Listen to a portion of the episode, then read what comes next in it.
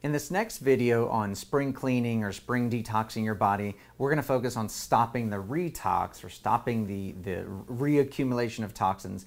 Too many people focus on doing a detox cleanse or doing something and then going right back to their bad habits that, that bring more toxins in. So I'm going to tell you that it's way more powerful to avoid toxins than it is to try to speed up detoxification. Okay? So just to reiterate that, your first, uh, your first step in starting your detoxification plan is actually to stop the retox. Because once again, your body cannot detoxify stored toxins inside of your tissue if you've got new incoming toxins coming at you. So the first step is avoiding the incoming toxins. And the four products I like to break it down, or four categories I like to break it down into, is clean air, clean food, clean water, and clean products. So we're going to go through each one. And this is not meant to be an in-depth way to completely clean your home, um, but hopefully I'll give you some, some broad things to look at and, and take home. Just to remind you that the first step is avoiding toxins before you try to remove stored toxins. That's the last time I'm going to say that, I think. So the first category that comes up is clean air. And I've got a picture of an AirDoctor. I've got several in my office, um, several in my home. It's, it's my preferred air filter. I have no claim for them or get anything from them. Uh, but the reason why we, I like them the best is because they're one of the few air filters that actually has an ultra HEPA filter. So everyone knows about a HEPA filter, and if you read any filter out there, they all say it gets mold spores and pollens and allergens, but tiny little chemicals are actually smaller than those. So what they're not telling you is, by the way, we're not getting VOCs, volatile organic uh, chemicals. We are not getting mold toxins because mold toxins are tiny little gases. It gets the spores, but not the toxins.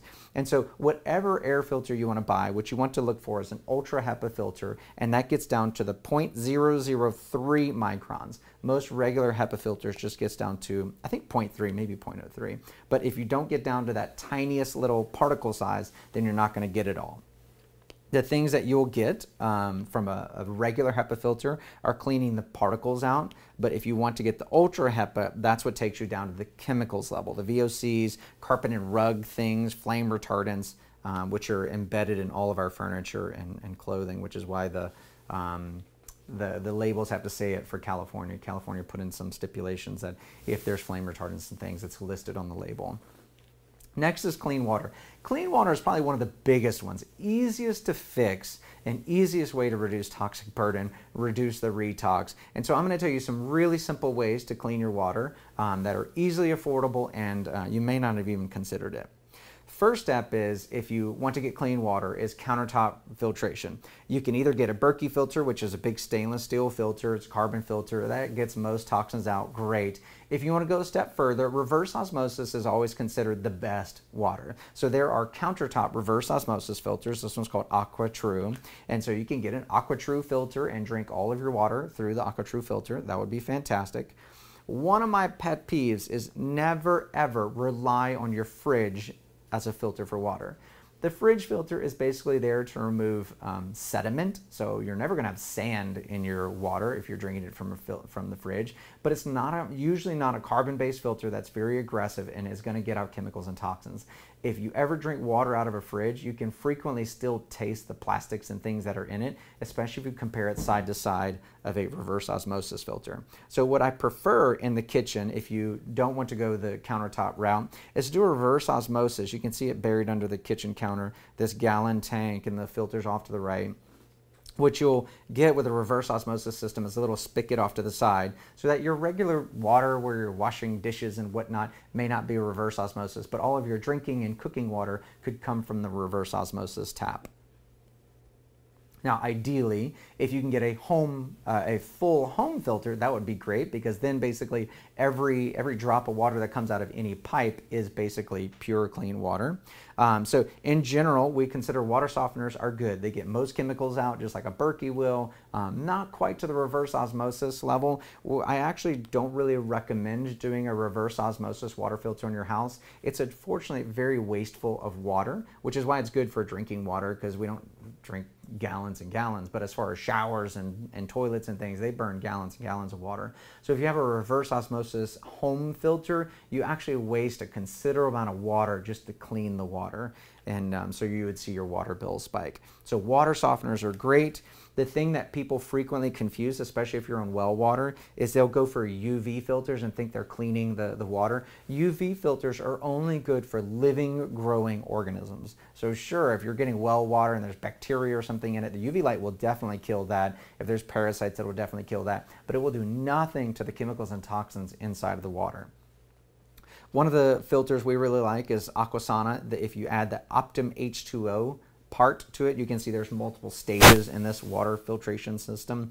The, the final stage of um, Optim H2O was supposed to get that 0.03 or 0.03 microns. I forget the, the the level on that one. It's not the same as air.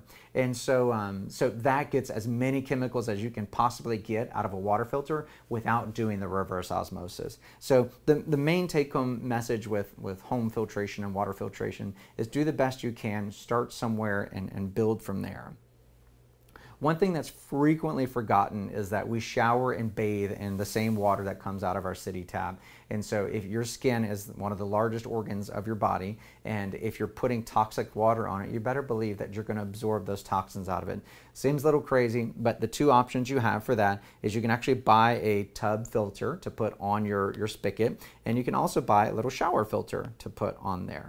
And I believe I put the names over here. Yeah. So for the bathtub filter, I like the CWR Enviro filter. And then for a shower filter, this is an Aqua Bliss multi-stage shower filter. Once again, I have no claims to any of these. These are just what we recommend to our patients. Last but not least, and potentially the worst offender of them all, is our clean products. So unfortunately, we put tons of things in our skin from creams and lotions to soaps and shampoos. Um, to, to um, cosmetics and everything in between. So the, the thing to remember is that everything you put in your body can potentially be toxic. So make wise choices. Of course, don't go throwing everything out, but don't think just because something has a green label or has a leaf on it doesn't mean it's healthy and free of toxins. Marketing has done a really good job at making products look healthy and look clean, and they're absolutely not. So the EWG uh, Environmental Working Group created this app called Think Dirty. And this Think Dirty app, you can basically look up any product and it, it can tell you if it's a toxic product, a clean product, and it gives it a rating scale. I haven't looked in a while. I think it's like A to F or something like that as far as how toxic that product is. Now, this database is not complete because there's millions of products out there, but for your big ones, they're easy to look up because Think Dirty already has those in there. So if you want to know if you're using toxic products, download the app, it's free, and start, start looking. I think it's even got a UPC scanner, so you can just look at the, the label and it'll pull it up. So that's enough on avoiding toxins and how to stop the retox. So we're going to move into the next section. And the next section is what types of toxins exist and how do I test for them? So I kind of went through some of the types of toxins as far as air, water, uh, food, but we're going to actually talk about the chemicals and things and what the categories of those are. So if you're interested in that, watch the next video.